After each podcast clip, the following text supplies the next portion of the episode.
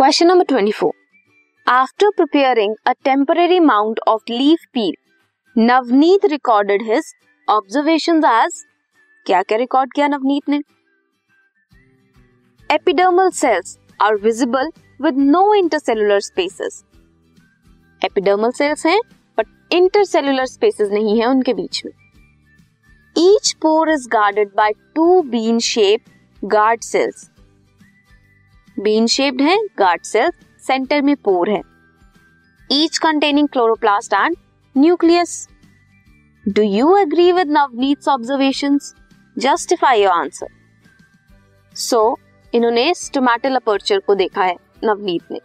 सो so, क्या आप agree करते हैं दैट दो बीन शेप सेल होंगे सेंटर में पोर होगा आउटसाइड एपिडर्मल सेल्स होंगे with no intercellular spaces and क्या होगा? गार्ड सेल्स में क्लोरोप्लास्ट एंड न्यूक्लियस होगा।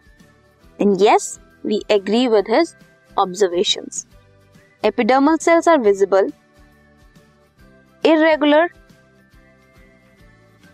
सबसे पहले क्या है? बीन शेप्ड सेल्स हैं। बीन शेप्ड सेल्स क्या हैं?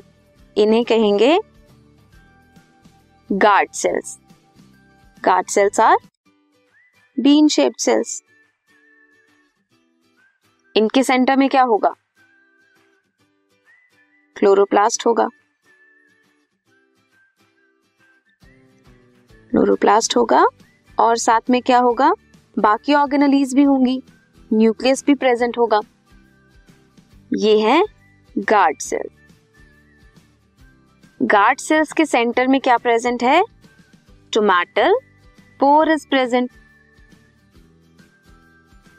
and बाहर क्या होगा? एपिडर्मल सेल्स प्रेजेंट है with no intercellular spaces epidermal cells कैसे हैं? इरेगुलरली शेप्ड हैं. This was question number 24 this podcast is brought you by Hubhopper Shiksha Abhiyan अगर आपको ये पॉडकास्ट पसंद आया तो प्लीज़ लाइक शेयर और सब्सक्राइब करें और वीडियो क्लासेस के लिए शिक्षा अभियान के यूट्यूब चैनल पर जाएँ।